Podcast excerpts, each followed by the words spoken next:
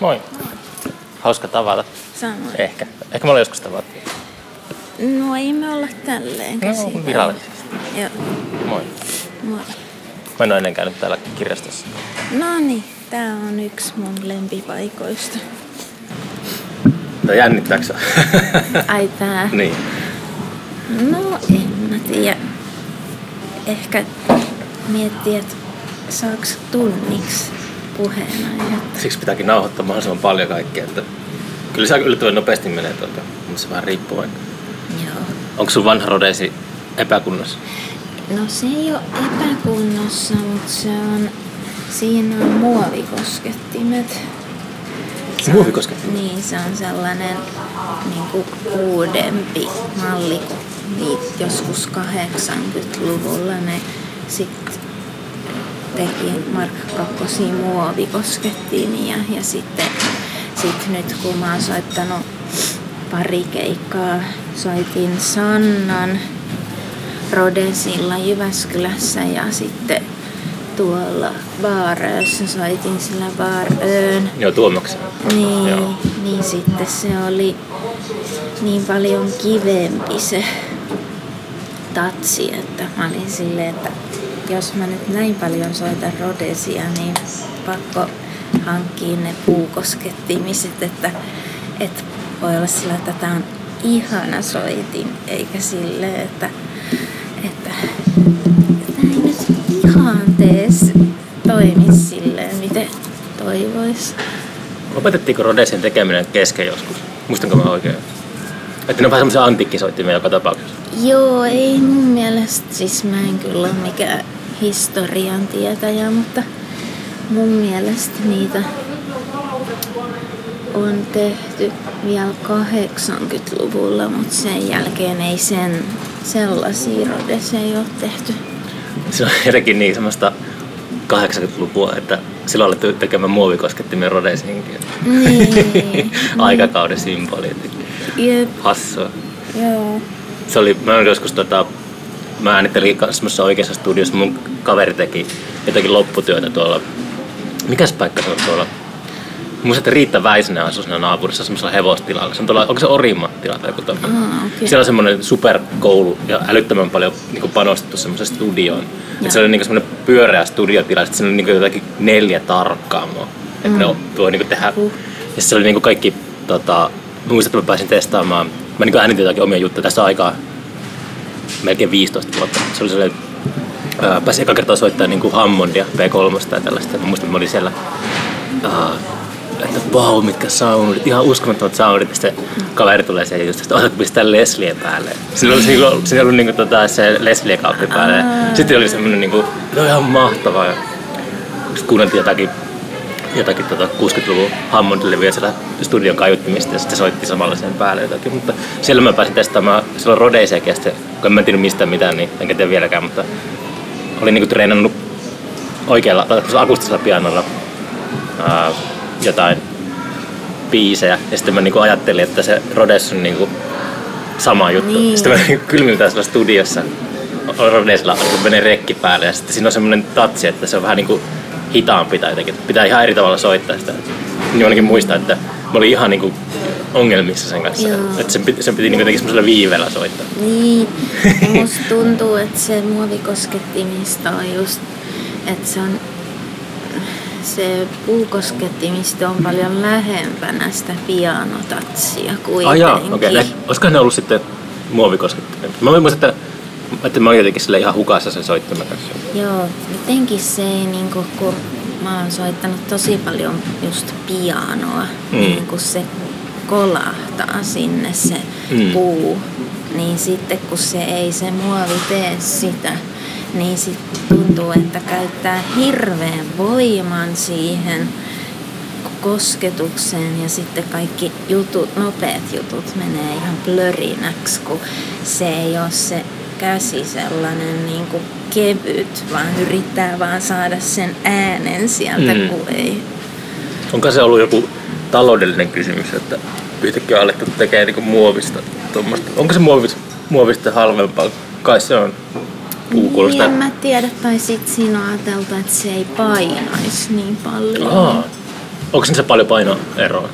En mä usko, että niissä oikeasti sit kuitenkaan on. Onko sä teidän bändin roudarin? No, me roudataan ainakin Samannassa. Kukaan ei ole sanonut, että voisit se soittaa Nurdilla tai jollakin. Että. Niin, mutta sitten tulee puukoskettimet, niistä se alkaa yhtäkkiä painamaan. Kyllä ne varmaan, siis mä oon välillä valittanut niistä koskettimista ja sitten Inari vaan sanoi, että sun pitää ostaa sit uusi. Sitten mä vihdoin olin soittanut, niin pitääkin. Mistä löysikö se jostakin huutonetissä tai jostain? Mistä Muusikoiden.netissä oli just tullut samana päivänä, kun mä olin tehnyt päätöksen, että nyt mä hankin uuden. Onko niitä paljon markkinoilla? No, kiinnitätkö sä huomiota? En mä oo niitä seuraillut, kun mulla on ollut se oma. Että, mistä sä sait se omaa nykyisen?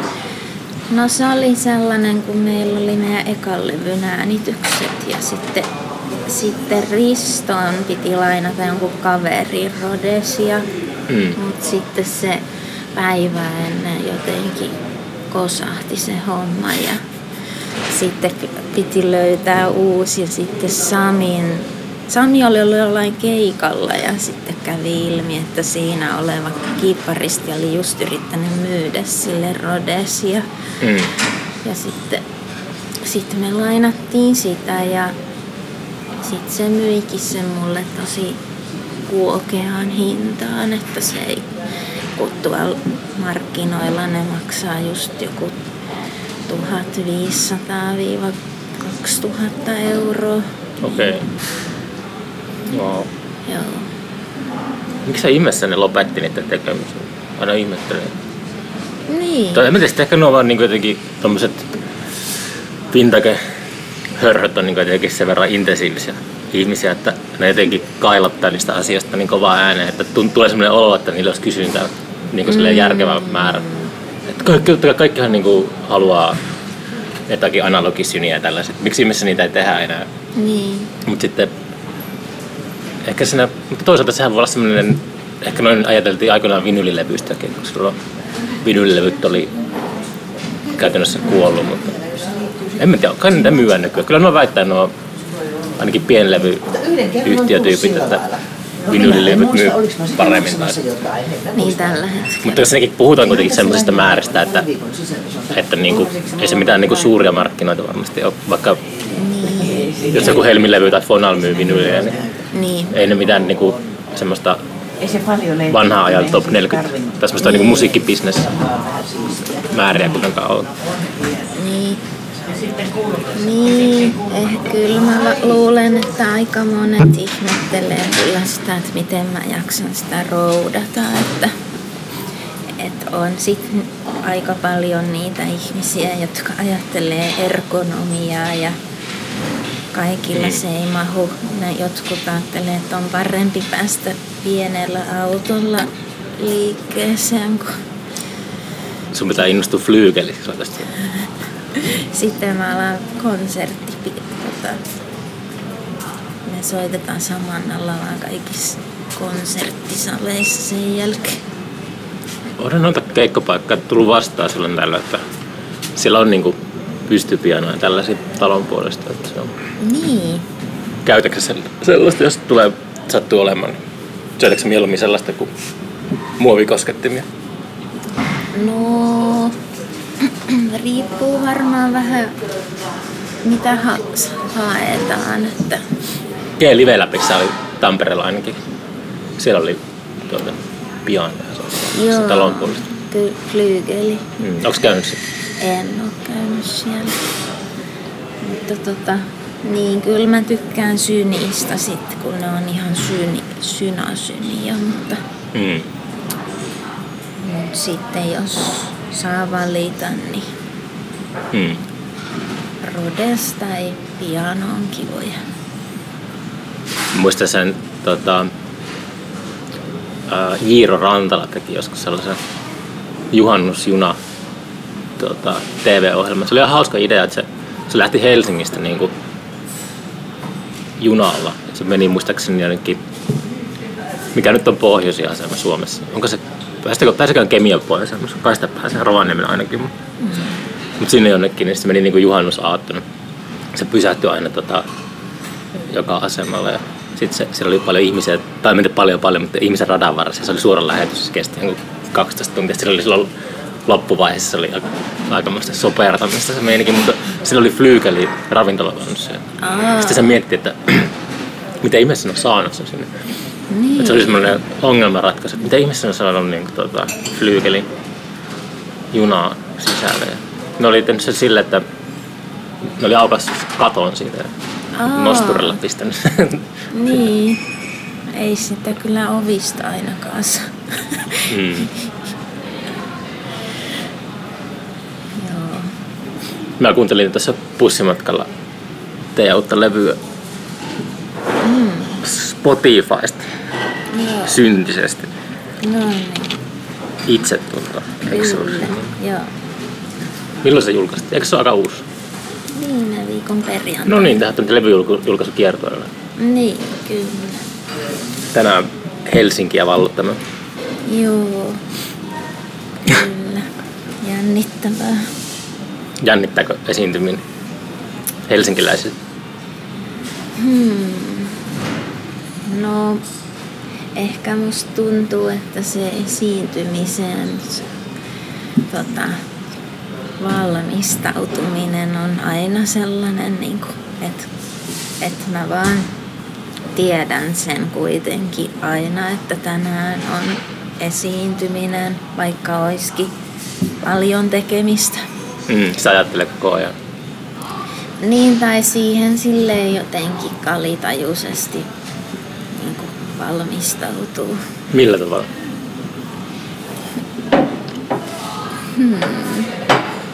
Ei nuku kahteen yöhön ja... Ei, kun samana päivänä on semmoinen, että sen vaan tietää ja sitten haluaisi ehkä jotenkin minimoida asioita siltä päivältä. Että sitten... Ei jos mitään podcastin tekemistä. Niin. Nyt sulla on podcastia ja sitten sit pitää hakea. Uussa saat uuden soittimen, mikä voi olla jännittävä. Niin. Ajattele siinä jotakin semmoista, että se on ihan semmoinen, että mä nyt pistän vielä semmoisia lisää demoneja sun päähän. Ajattele siinä soittimessa jotain sellaista, niin kuin, että se on niin kuin tatsi ihan erilainen. Oi. No meillä on oma Rodes tulee mukaan. No niin, on hyvä. Niin, sitä on vaikea selittää, että ei sitä silleen niinku aattele, mutta sen kuitenkin tietää ja sitten niinku... Et kyllä mä niinku...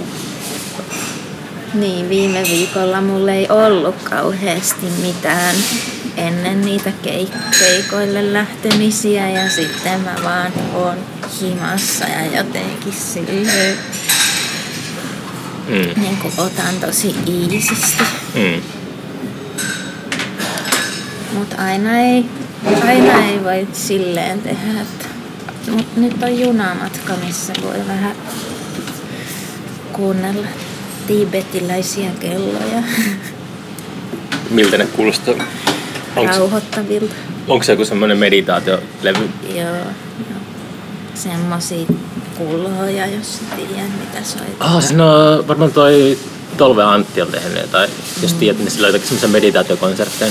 Se aina tilaa jostakin tai käy hakemassa jostakin kaukomailta jonkun uuden astian, jota se sitten soittaa. Joo, ne on hienoja kyllä.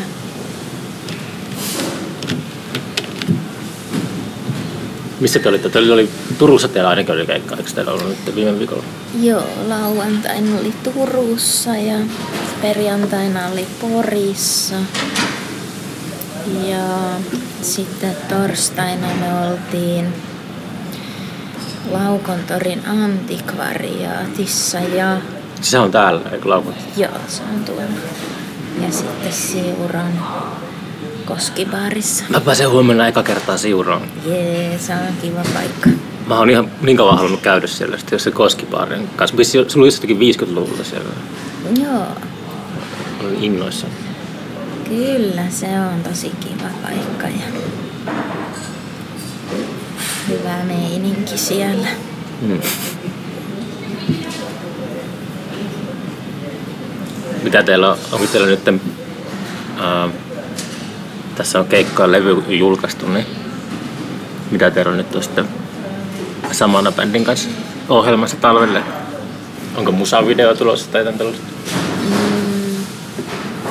No, meillä on jotain keikkoja ja sitten me ollaan tuon Tomin Kalevi Suopursun kanssa tekemässä sellaista siitä metsälaulusta, mikä on siellä viimeinen biisi siinä levyllä, niin siinä mulla on semmonen tanssiprojektihomma ja sitten siinä on 2 tanssijaa siinä meidän toisessa projektissa, niin sitten me koitetaan tehdä sellaista niin kuin vähän erilaista, siis että siinä ei ole sellainen bändisoittovideo. Mm. Astiat kilisee täällä. Joo. Minkälainen tanssiprojekti? No meillä on sellainen 3 hengen ryhmä ja sitten me ollaan tehty sellainen vaikutuksia ympäröivästä performatiivinen tanssiteos, että siinä niin kuin kaikki, no mä enemmän olin sit äänestä vastaava. Mm. Sorry. Inari soittaa. Vasta vaan. Sanottu, että podcastissa. Sanottu terveisiä Inari. Oi, Levonilta terveisiä sä tuot tänne siis tohon podcastiin nyt. Joo.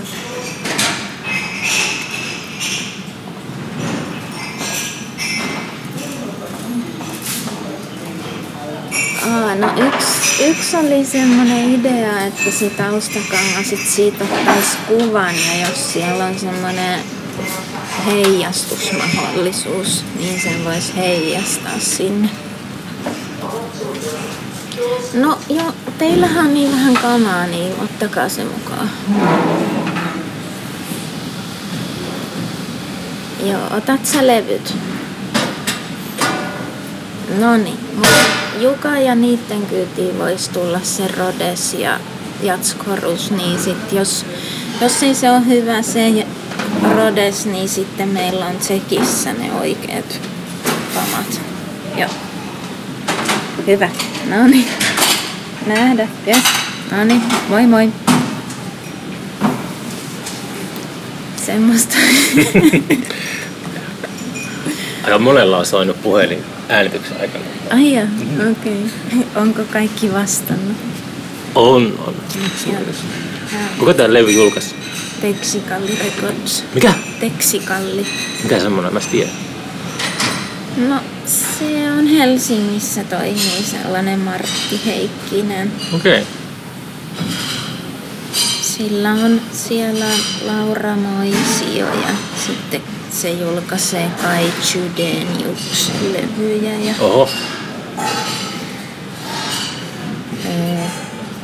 mikä se on se Piia Viitala. Piia Viitanen. Viitanen, joo. Viitanen on Viitasen Piia, joo. Just. Joo, se oli meillä joskus minähän puolesta se oli ilmiössä joskus, silloin kukaan ei tiennyt sitä yllättäen. Se oli joskus 2000, tämän vuosikymmenen alkupuolella joskus. Mutta sitten sitä tuli jossain vaiheessa, se tuli joku semmoinen nimekäskin. Tai kyllä mä oon huomannut, että se on jossakin tyyli, jossakin niin kuin mediassa paljon ollut esillä. Niin, kyllä, joo. Tuntuu kuulostaa ihan hyvältä paikalta sitten. Joo, kyllä se. On ollut ihan mukava olla siellä. Hmm.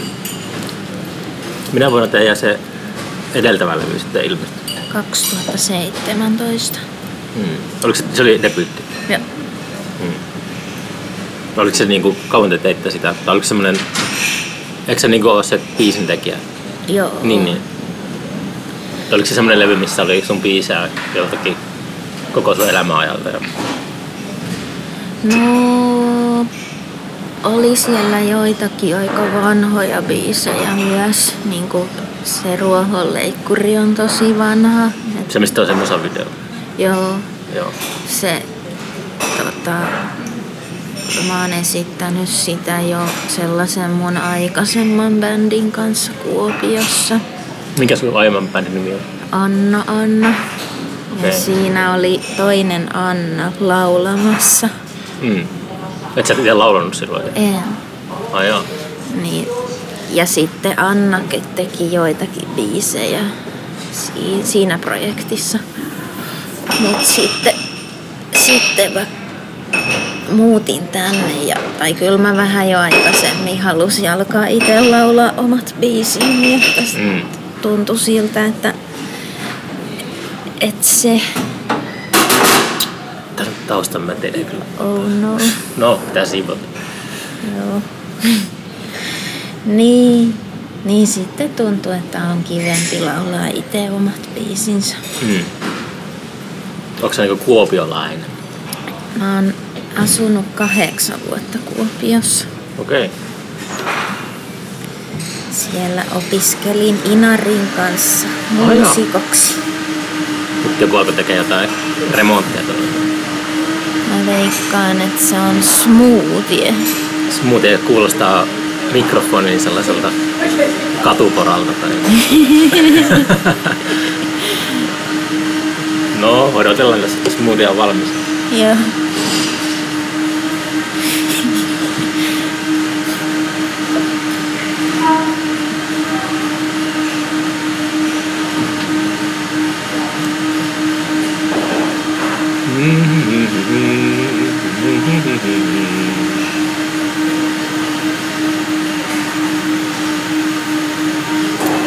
Silloin tamperelainen äänimaisema.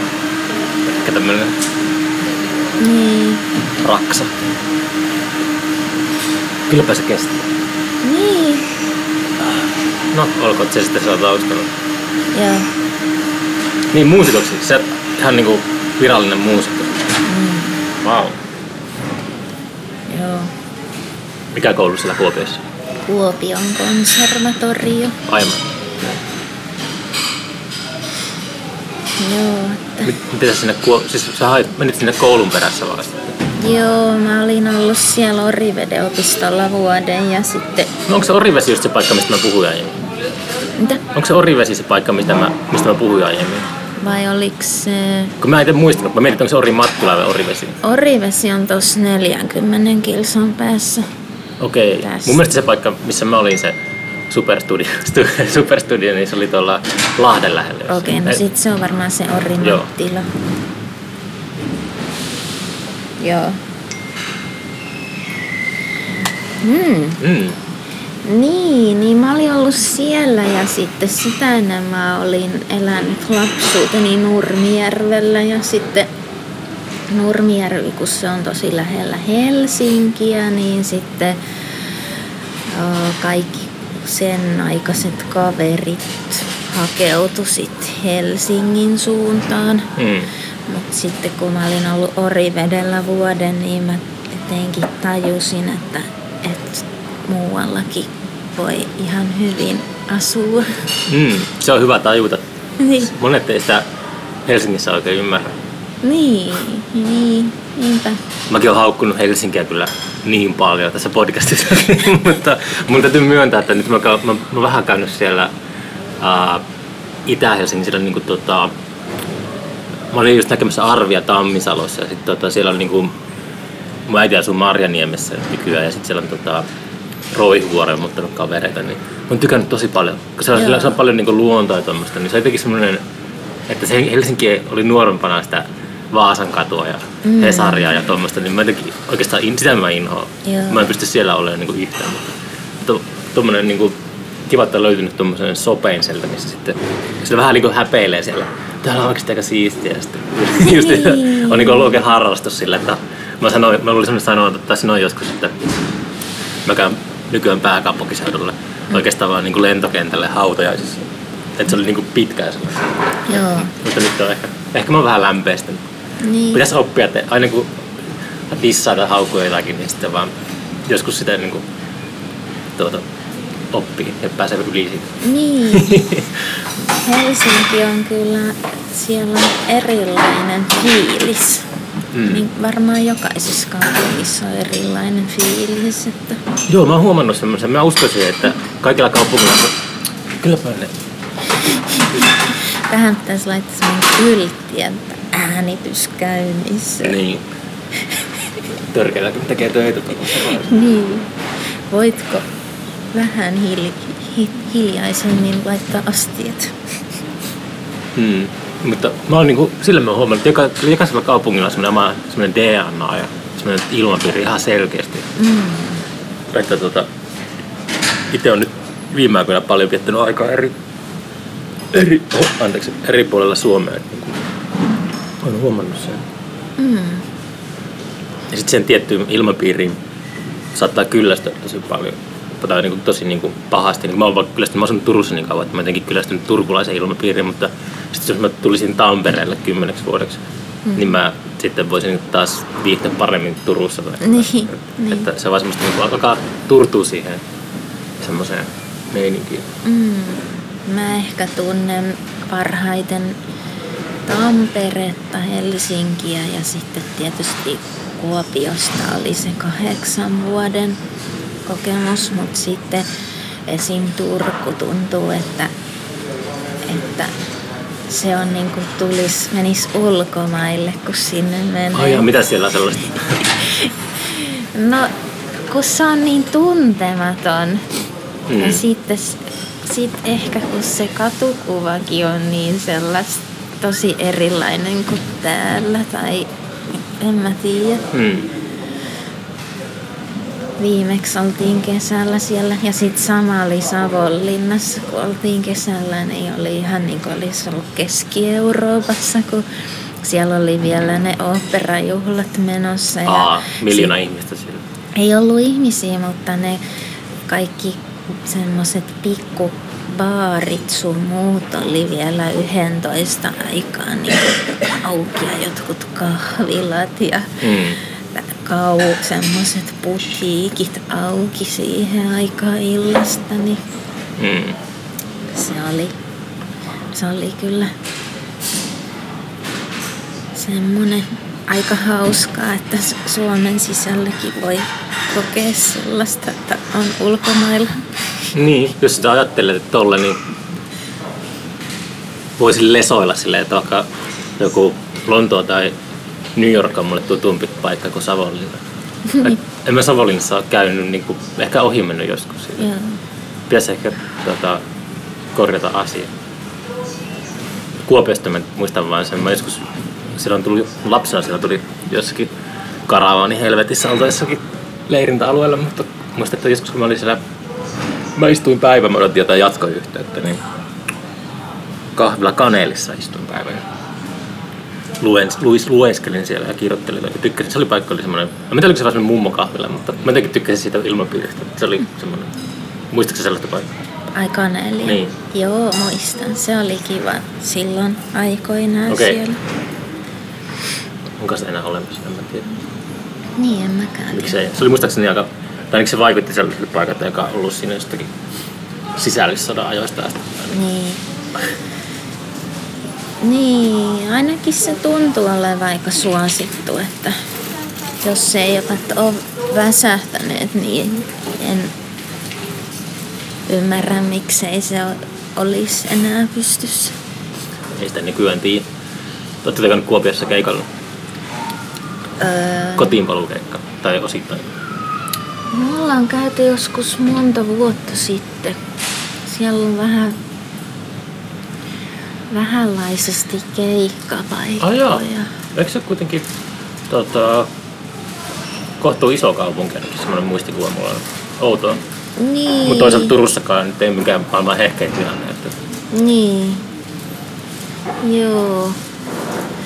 Et siellä on se Jaakko Ryynänen, ja sitten sen kanssa toimii, tai siis siinä Pumuklubissa toimii muutama muukin ihminen, niin ne järkkäilee sinne kaikkia upeita keikkoja kyllä, mutta sitten niilläkin on vissiin ollut vähän haasteita löytää niitä keikkapaikkoja siellä. Niin, että intoa olisi, mutta ei ole oikein sellaisia mestoja. Tai että se välillä on ollut tosi paljonkin siellä niitä, mutta sitten välillä vähemmän. Entä Nurmijärvi? Milloin samana esiintyy Nurmijärvi? Niin, se olisikin hyvä. Niin. En tiedä. Se on, tuntuu, että se on sellainen paikka, että se on niin lähellä Helsinkiä, että siellä kaikki menee niin kuin Helsinkiin kattoo asioita tai tälleen. Mut sitten mä olin, toi Juha Hurme järjesti sellaisen iltamakiertueen, missä se oli eri noissa, mitä ne on ne työväentalot, niin mä kävin siellä Röykässä Nurmijärvellä katsomassa sen esityksen ja se oli tupali ihan täynnä ja se oli, sitten Röykän kyläyhdistys oli leiponut jotain kakkua ja tarjoili kahvia ja silleen semmoinen olisi kyllä hauskaa, että jos sinne menisikin tolleen johonkin vaikka meidän Valkjärven. Mä olin sellaisessa pikkukyläkoulussa, missä oli 1., 2. ja 3., 4. ja 5., 6, niin menisikin sinne esiintyä. Liikuntasali. Niin. Kyläyhdistyksen. Ja sitten kyläyhdistys voisi tarjota kahvia ja pullaa. Mitä siellä oli sillä Hurme-esityksessä? No Hurme vetää, sehän on Finlandia voitteen, niin kyllä se saa talon niin täyteen. Oliko se jotakin niinku, oliko se yksin siellä vai oliko se jotain niinku? Ei kun siinä oli noita teatterikorkeakoulun opiskelijoita siinä. Ne oli niinku sellaiset perinteiset iltamat. Mitä se tarkoittaa? Mä tiedän. No siihen kuului niinku erilaisia ohjelmanumeroita. Ja sitten se oli sitä varten, että ilman niitä ei joskus aikoinaan saanut järjestää tansseja, niin sitten se niinku oli semmoinen. Oliko se joku lakisääteinen? No jotenkin tälleen mä sen ymmärsin, että se oli sitä varten, että sitten sen jälkeen sai olla ne tanssit, mutta jos et ilman niitä ei voinut järjestää tansseja. Mitä ne oli siis tarkemmin? No siinä oli siis en mä nyt oikein. Liittyykö se alkoholiin, että jos ei ole, tai miten tommonen niinku outo. Se pitäisi varmaan googlata, kun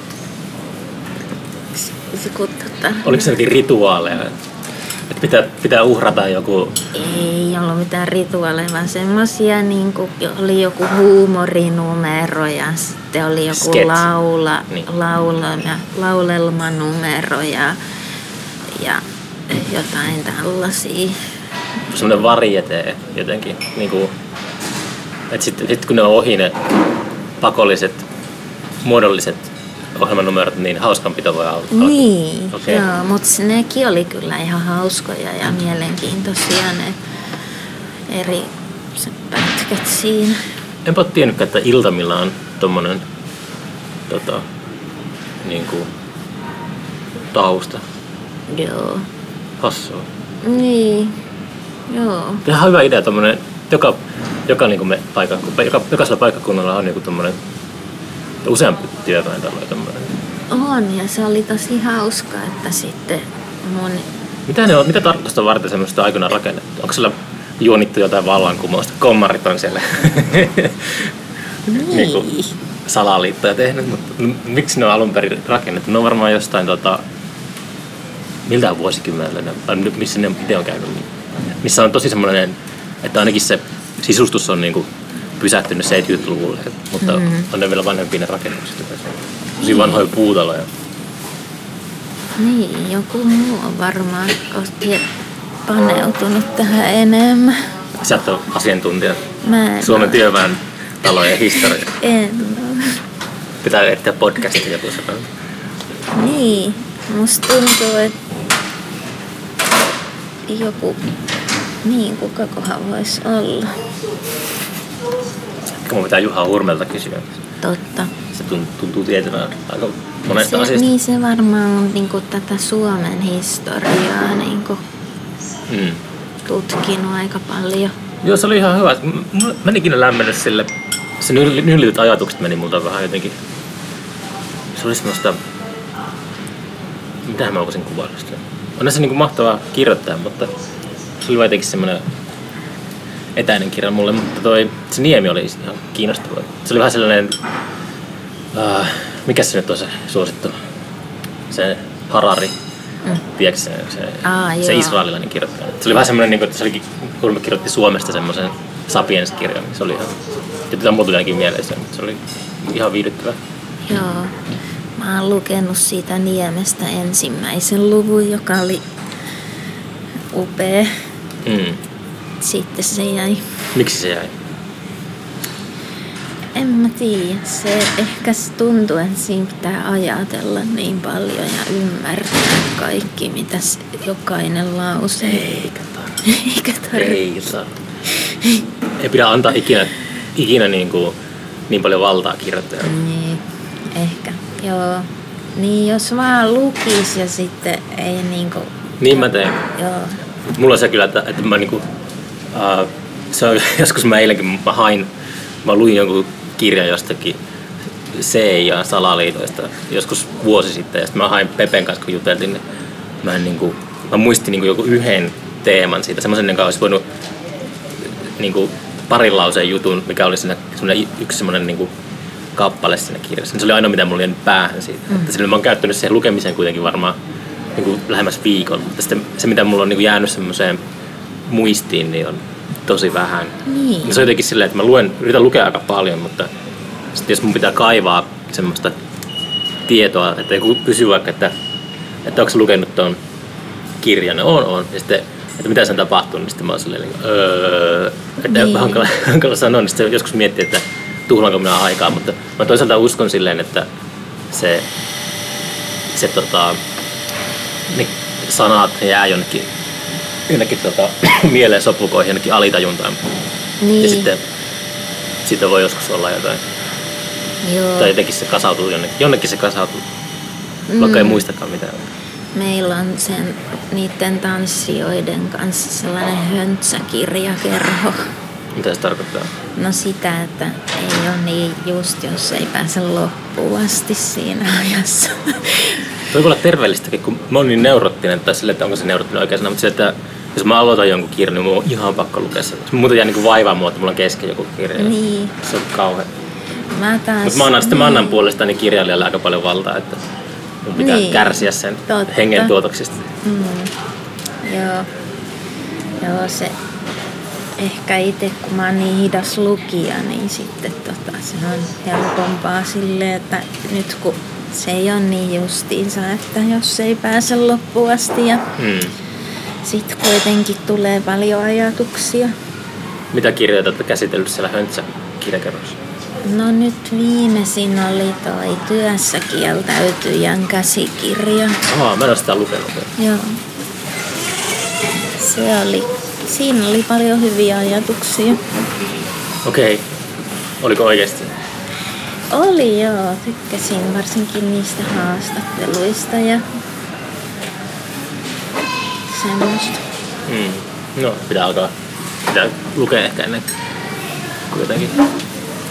Onko se mulle suunnattu se kirja, minä tiedän. Miksi sulla on siihen? On mulla jotakin ennakkoluuloja. Mitä ennakkoluuloja? Joku silloin, kun se mainostettiin, en muista sen kirjoittajan nimekään, mutta mä luin jonkun haastattelun siltä ja sitten mä olin silleen, että mä jotenkin en niin välttämättä tuu ehkä silleen toimeen ton tyypin kanssa. En mä tiedä, voi olla jotenkin silleen, että... Niin no en mä tiedä, ehkä se kommentoi jotakin semmoista, mikä ei liittyy siihen kirjaan. Paha sanoa. En todellakaan, niin kyllä mä luen sen kirjan ennen kuin mä alan sitten enemmän tuomitsen. Niin, no meidän kirjakerhossa yksi oli kokenut siinä alussa, että se on niin kuin jonkun valitusta, mutta sitten se oli niin kuin löytänyt siitä paljon myös tosi mielenkiintoisia asioita, kun oli päässyt siitä ekasta luvusta. Niin, ehkä se on semmoinen, että mä oon vähän silleen kyllästynyt sellaiseen, ei niin kuin sinällään ole mikään kannanotto mihinkään kenenkään musiikkiin tai mihinkään, mutta semmoinen niin kuin epätoivoisuus lyrikoissa, mikä on monesti, se oli ehkä pari vuotta sitten aika muodikasta, että on niin semmoista niin kuin työttömän arkea ja sellaista, kuvataan sellaista niin kuin, sitä kuvataan vähän semmoisella liian toivottamalla tavalla. En tiedä, onko se sitten realistista, mutta mä oon jotenkin itse vähän kyllästynyt semmoisen, tykkään enemmän, jos on niin kuin, ei nyt tarvitse olla sanotuksi olla niin kuin semmoisia höttöjä yhdentekeviä, mutta semmoista, että olisi vähän niin kuin toivokkuutta ja tällaista. Niin sitten ehkä enemmän saattaa olla sitä kautta, että mulla on semmoinen kuva siitä mikä sen nimi on? Työssä kieltäytyjä. Niin. Mulla on semmoinen kuva ehkä siitä jostakin promootiosta, että se on semmoista toivotonta, niin. Epätoivottaa semmoista.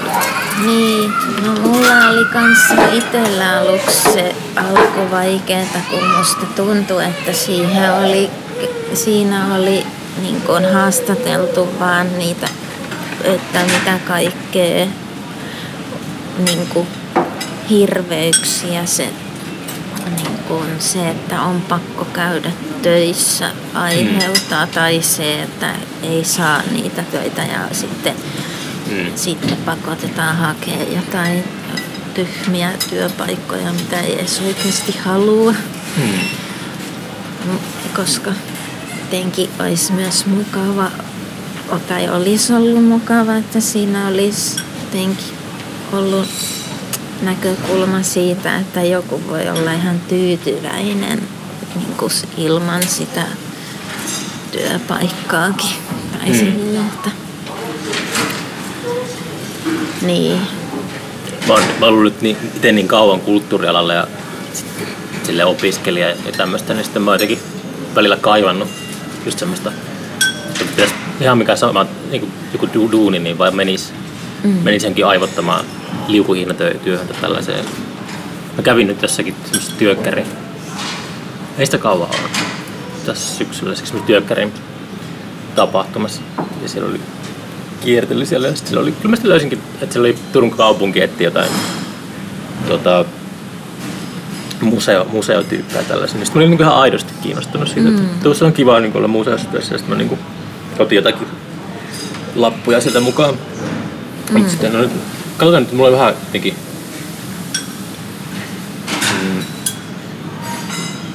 Mä sain elämässäni eka kertaa ihan vasta semmoisen tosi kiinnostavan ja hyvän työtarjouksen ulkomailta vielä. Sitten mä jotenkin silleen tosi ihmeessä. Mä nyt tässä parhaillaan käyn läpi sitä, että onko musta siihen, että mä tekisin jotain niin radikaalia elämässä. Niin. Katsotaan, asiat kehittyy. Joo. Että kyllä mä kannustan aina muutoksiin. Joo, näin.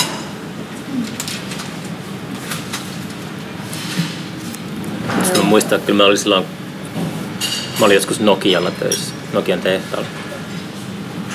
Joskus se oli viime vuosikymmenen puolella silloin 5 vuoroa ja tällaista, niin kyllä se, ei sitä jälkeenpäin muistaa vaan jotenkin, että tuli oltu töissä ja palkka juoksi ja sitten kaikki se 8 tuntia, ne on niinku aivot ollut pois päältä ja silleen niin on se varmaan aamulla aika hiistavaa herätä ja lähteä sinne, mutta on unohtanut kaiken sen, niin jotenkin jollakin tasolla kaipaa sitä, että niin olisi semmoinen osa sitä niin.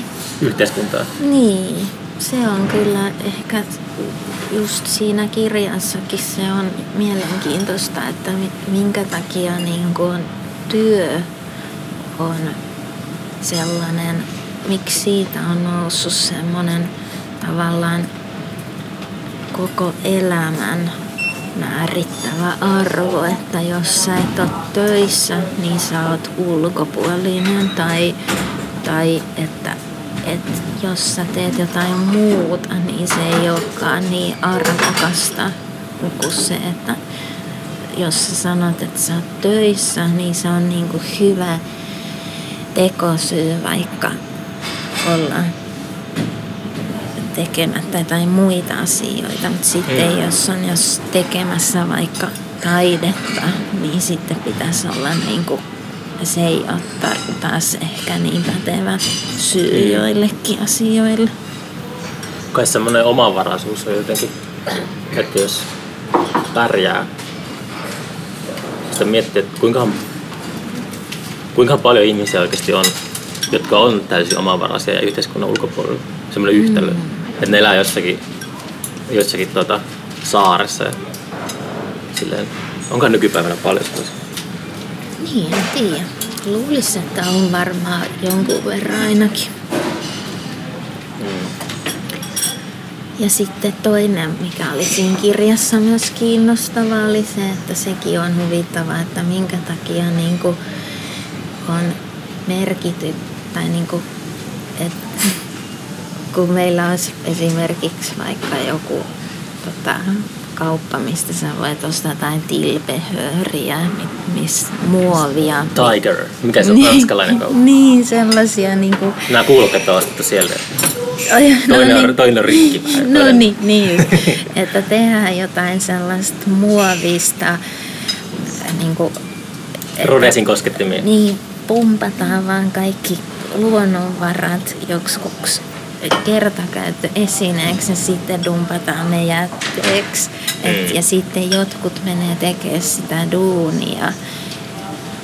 Ja se on niinku, siitä sä saat rahaa. Että sä pumppaat niitä luonnonvaroja joksikuksi muovilla läpysköiksi. Ja sitten se tuhoaa niinku tätä luontoa.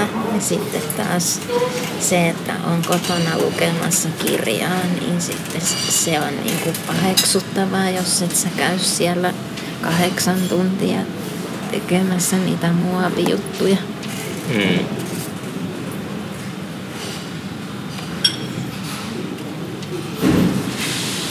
Mä en tiedä, mä oon miettinyt monesti semmoisia, että mulla ei oikein on niinku itselläkään vastauksia, että jotenkin just se niinku kun päässyt matkustelemaan, mä oon niinku vuosia käyttänyt kaikki mun pennit sillä, että mä pystyisin matkustamaan mahdollisimman paljon. Mulla on joka vaatteessa reikiä tällaista, mä oon niinku käyttänyt kaikki mun varat ja tulot, mitä mä oon saanut, niin että mä pääsin reissaamaan paljon. Ja sitten on ollut semmoinen niinku se latteus, että matkustus avartaan, niin on ihan totta kanssa, että se mä oon alkanut arvostaa silleen sivilisaatio jotenkin, tai pitää semmoisena niin kuin ihmeenä, että se toimii näinkin hyvin, kun näkee erilaisia kulttuureja. Niin. Niistä jotenkin aina, että se on jotenkin korttitalo tai jotenkin, että se on ihmeellistä, miten se kaikista puutteista huolimatta toimii näinkin hyvin. Ja alkanut arvostaa ehkä ihmisyyttäkin vähän enemmän sitä kautta. Ja ei niinku, mulla oli nuorempana ehkä sellaista muodikasta antipatiaa ihmisiä kohtaan. Ja semmoista niinku, tiedätkö, että uhoa ja semmoista, että ihmiset on virusta ja tällaista. Mutta sitten loppujen lopuksi on niinku, kun vanhenee, niin on alkanut jollain oudolla tavalla näkemään sellaista kauneuttakin siinä sivilisaatiossa itse asiassa. Niin sitten jotenkin, että mitkä ne on ne yhteiset pelisäännöt ja tämmöiset, niin se on jotenkin semmoista, että sitä kiertää kuin kissa kuumaa puuroa jotenkin sitä aihetta, että oikein niin kuin osaa. Mulla ei ole niin kuin semmoisia mielipiteitä välttämättä, tai saattaa olla mielipiteitä, mutta saattaa vaihtua päivästä toinen. Mutta jotenkin itsensä kautta sitä lähtee, niin sitten jotenkin aina nyt on ollut semmoinen olo, että mä haluaisin aina, että kyllästyttää olla köyhä ja tälleen. Niin, kyllä. Kyllähän sekin on niinku asioilla niin monta puolta ja kyllä varmaan ihminen tarvii niinku jotain, tai tosi monet ihmiset tykkään rutiineista, että se niin kuin tuottaa sellaista tyytyväisyyttä ja niin kuin, mut sitten niin kuin mä itse ajattelen tässä äskeisessä puheenvuorossa ehkä sellaista niin kuin isommassa mittakaavassa asioita silleen, että ei se työ itsessään ehkä ole se, mitä mä kritisoin, vaan se semmoinen, niin kuin, että olisi kiva, että ne asiat, mitä täällä tehdään, niin olisi jotenkin kestäviä. Mm-hmm. Niin.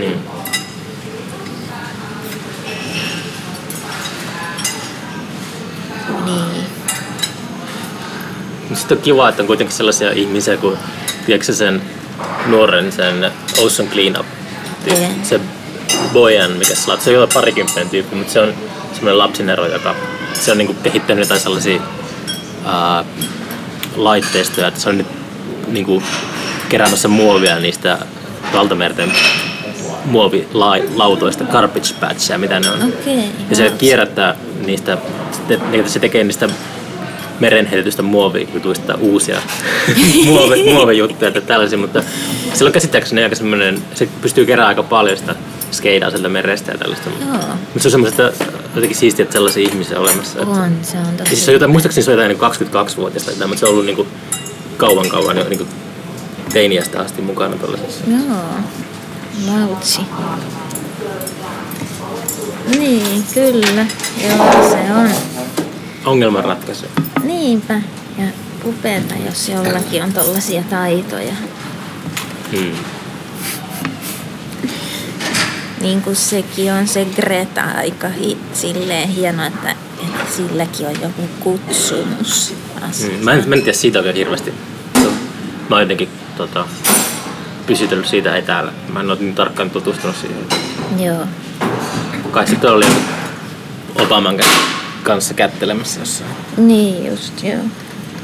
Mutta joo, että on hienoa, että on sellaisia ihmisiä, jotka niinku tai jotenkin toimii sellaisina esihenkilöinä. Esikuvina. Niin. Koska ehkä niin, että sekin on saanut aika monta ihmistä ajattelemaan kuitenkin, että jotain muutosta voisi olla ihan hyvä tehdä. Mm. Toivottavasti. Kuka sun esikuva oli, kun sä olit teini-ikäinen? Teini, varmaan mun isoveljet. Ajaa. Okei. Okay. Erikoinen vastaus. No eiks kaikki ihailee aina istai silleen jotenkin niinku, et... Mä ja mun pikkusisko, me oltiin ainakin riitapukareita. Niin, mut sit jotenkin kun on se nuori, niin sitten aina ne vanhemmat on jotenkin, et aika monet nuoremmat sisarukset vaikka matkii vanhempia sisaruksia, niin silleen. Mikä sitten veti musiikin pariin?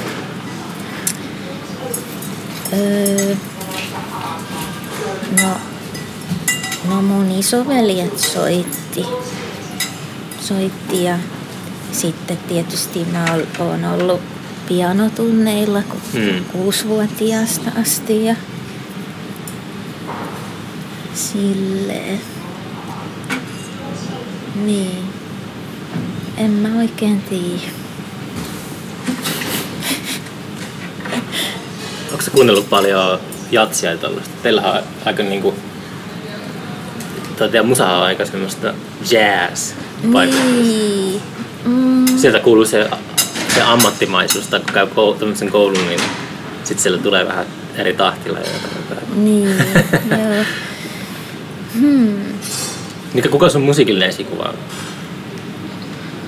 Mikä oli eka semmoinen, tiedätkö, tai onko semmoista ollut semmoista artistia, josta sä innostut joskus?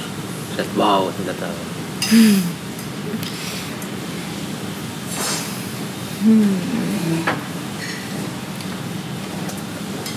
No en mä nyt tiedä, mä oon siis... Musta tuntuu, että mä tykkään tosi monista, tai että mikä olisi ensimmäinen. Musta tuntuu, että joskus lukiossa mulla oli joku sellainen jazz-vaihe siinä lukion loppupuolella, mutta ne oli tosi perinteisiä, jotain perus Frank Sinatra tai joku Herbie Hancock ja semmosia niinku tosi... Mutta sehän on mahtavaa, jos lukiossa on kuunnellut tollaisia. Niin, ja sitten... Sit mä en oikein tiedä, mistä se on tullut. Kai mun isoveljetkin jotenkin on vaikuttanut siihen, että ne fiilisteli sitä jatsia. Mut sitten ehkä mulla on myös ollut semmonen niinku ongelma sen kanssa sitten, kun meni sinne kouluun ja siellä se oli vaan sitä jatsia ja, tai silleen tuntui, että se oli niinku jotenkin kaiken muun yläpuolella, että se... Musiikinopettajat harvoin tykkää Ramonesista tai tällaisesta. Niin, tai että sitä niinku harjoiteltiin siellä tosi paljon ja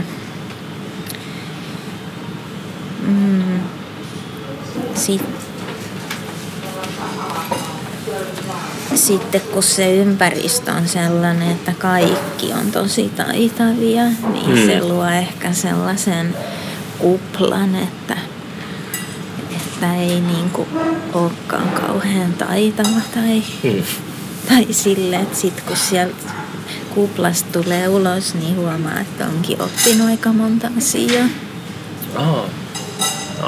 Kiinnostavaa. Joo. Mut niin, sitten ehkä musta tuntui, että sit kun mä olin siellä Kuopiossa, niin silloin jossain vaiheessa tuli se Risto. Niin sitten mä niinku olin sillä, että hei, että mäkin haluan laulaa tolla. Mä huomasin, että jos mä kuuntelin sitä teidän uutta levyä, niin se jossakin biisissä oli semmoinen ristomainen fraseeraus. Oli. Mä en muista ulkoa, mikä se oli. Joo, mä en oo sitä. Se oli semmoinen, niinku, mun mielestä se oli niinku silleen se tuli mieleen, kun eihän Risto itse tajua, että sillä ei ole mitään niinku käsitystä siitä, että sillä on niinku faneja. Niin. Ei se tajua, että sillä on ollut mitään niinku vaikutusta. Niin. Eikö tajua? Ei se tajua. Tai en mä tiedä. Ehkä se tajuu. Terveisiä vaan, jos kuuntelee. Mutta se mutta joo, mä huomasin, että se oli hauska semmoinen, niinku, että semmoinen samanlainen fraseeraus jossakin. Niin, joo, mutta kyllä mä luulen, että se on silleen niinku, että mä tajusin, että hei, että laulusoundi voi olla tosi erilainenkin, että kun siellä koulussahan ne kaikki harjoitteli sellaista jatslaulua, niin sitten mua kiinnosti. Ja sitten mä tietysti tykkään Kate Bushista ja kaikesta semmoisesta. Jotenkin mua on aina kiinnostanut ehkä vähän semmoinen epäperinteinen. Kate Bush on kyllä kiehtova.